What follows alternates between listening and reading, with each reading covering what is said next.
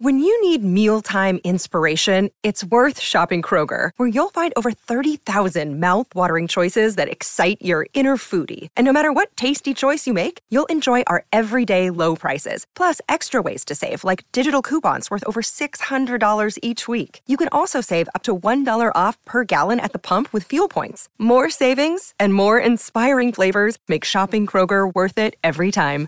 Kroger, fresh for everyone. Fuel restrictions apply.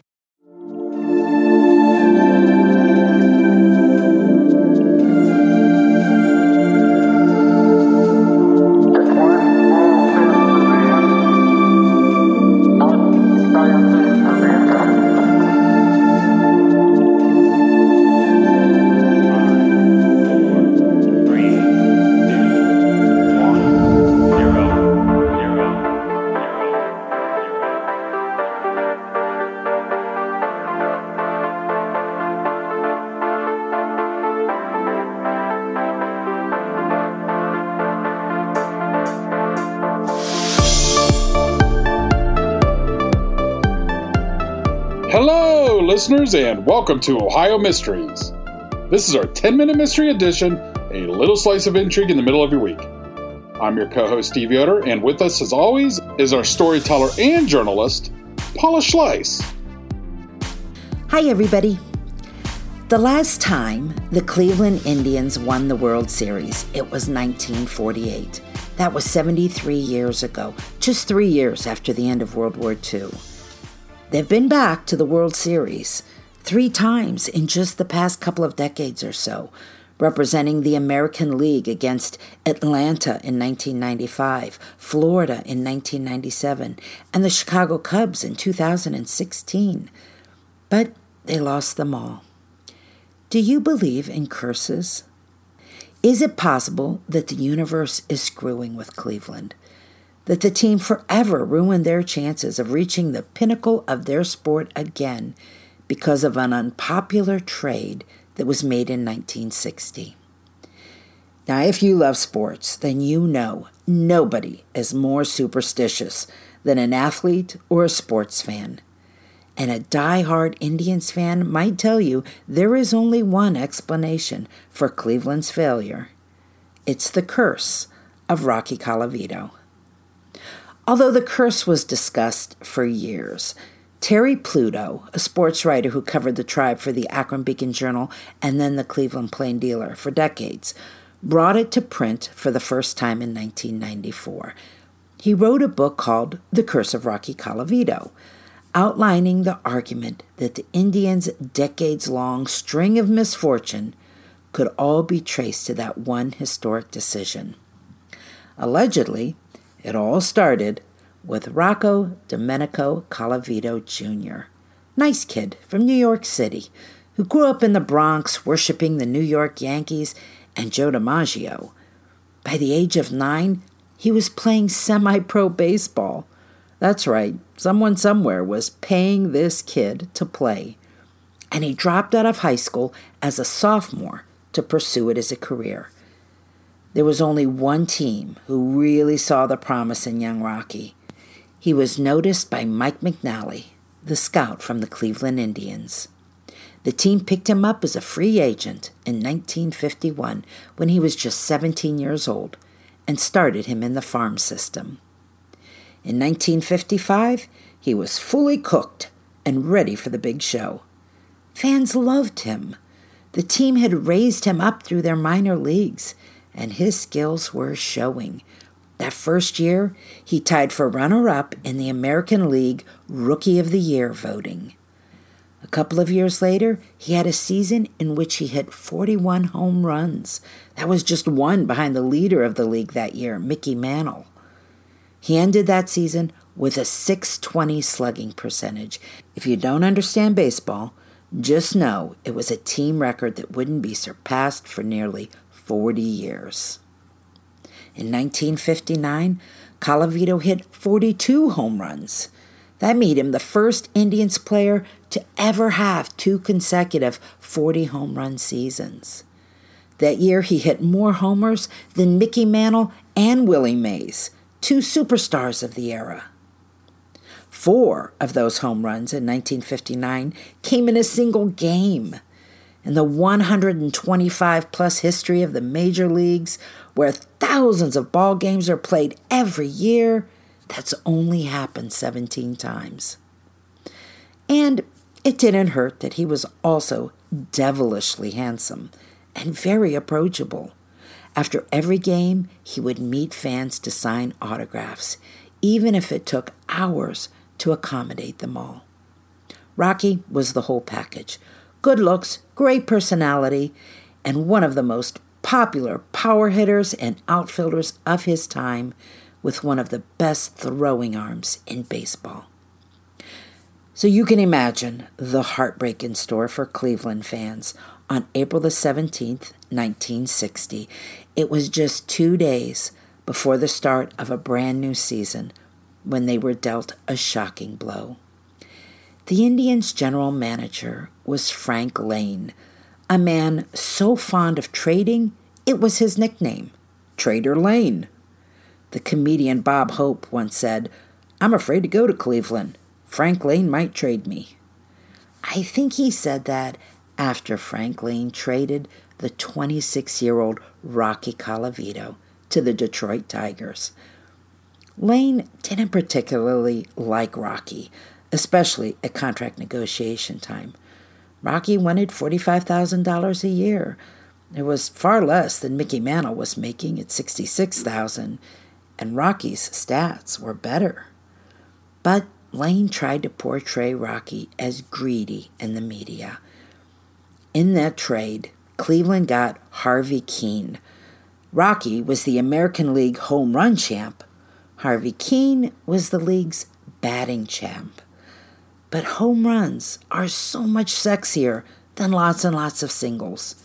And Rocky was one of the most popular players to ever wear Cleveland's uniform. The trade cut deeply. And Lane made it even worse by trying to defend his decision, saying, What's all the fuss about? All I did was trade hamburger for steak. Fans were pissed. Rocky was their hero. Attendance went from over 1.5 million in 1959 to fewer than a million in 1960. They lost a third of their attendance. And so much for steak. Kuenn got injured early in the season and was traded away by the end of the year. Lane was gone too after that season, off to Kansas City he quit in the middle of his contract, fearing he was about to be sacked anyway.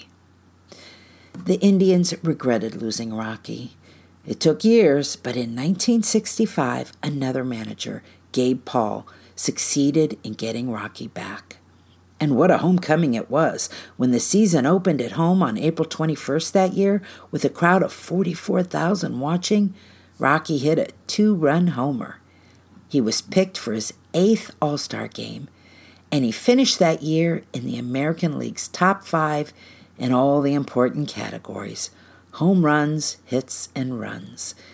He even compiled a fielding percentage of 1,000, a defensive calculation that pretty much credited him with a perfect defensive year in the outfield. Alas, even his return couldn't get the Indians out of their slump. The Indians ended that season and the next season in fifth place. By 1967, Rocky was gone again.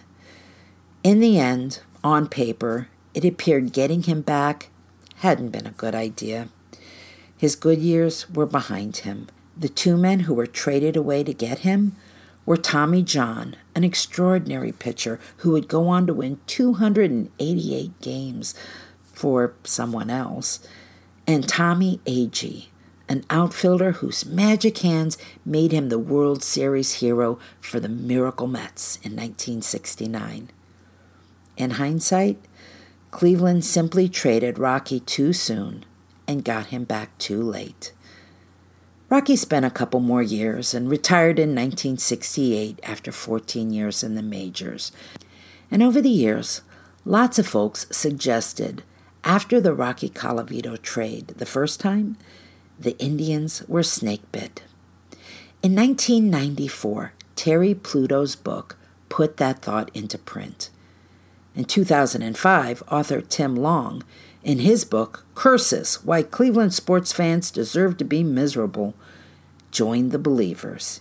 He named the trade of Rocky Colavito fourth on his list of all time gaffes by any Cleveland sports team.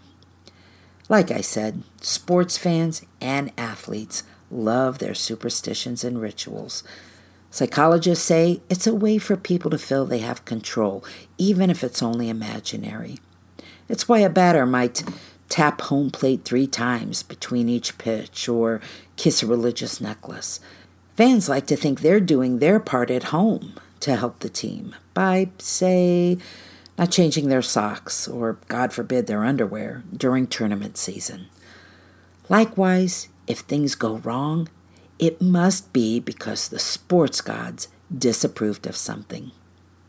The Chicago Cubs had a colorful one they called the Curse of the Billy Goat. It was allegedly cast during the 1945 World Series by a fan, Billy Sianis, after he was ejected from Wrigley Field because others complained about the smell of his pet goat.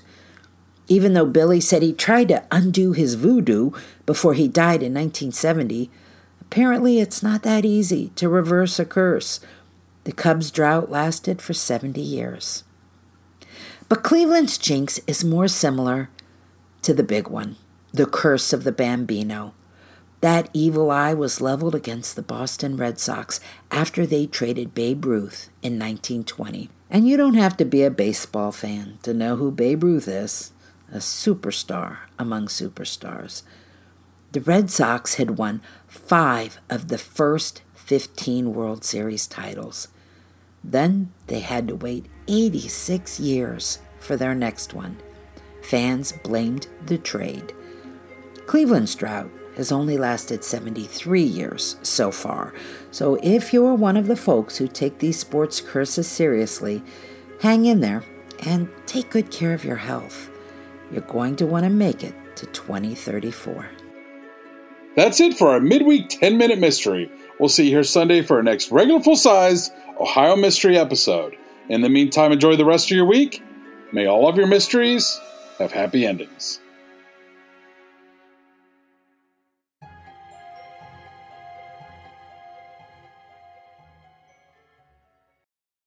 Welcome to Anthology of Heroes, the podcast that explores the most pivotal moments of history through the eyes of those who lived it.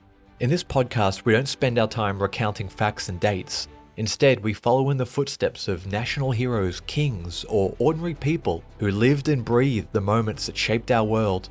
We're not hemmed in by eras, borders, or religions. Instead, we seek out the tales of those who defied the odds and fought passionately for their beliefs. Whether they're right or wrong is up to you to decide. From Vercingetorix's doomed rebellion against Rome, to Osceola's unshakable war against the USA, all the way up to the inspiring Sobibor concentration camp uprising in World War II, each episode is an immersive listening experience, blending music and sound effects to really draw you into the story.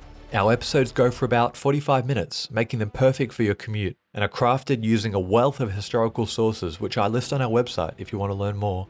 I'm the host, Elliot Gates, and I'm thrilled to have you joining me as we uncover history's hidden gems and illuminate the faded pages of our past. Look out for the Anthology of Heroes podcast on Spotify, Apple Music, or anywhere else you get your podcasts from.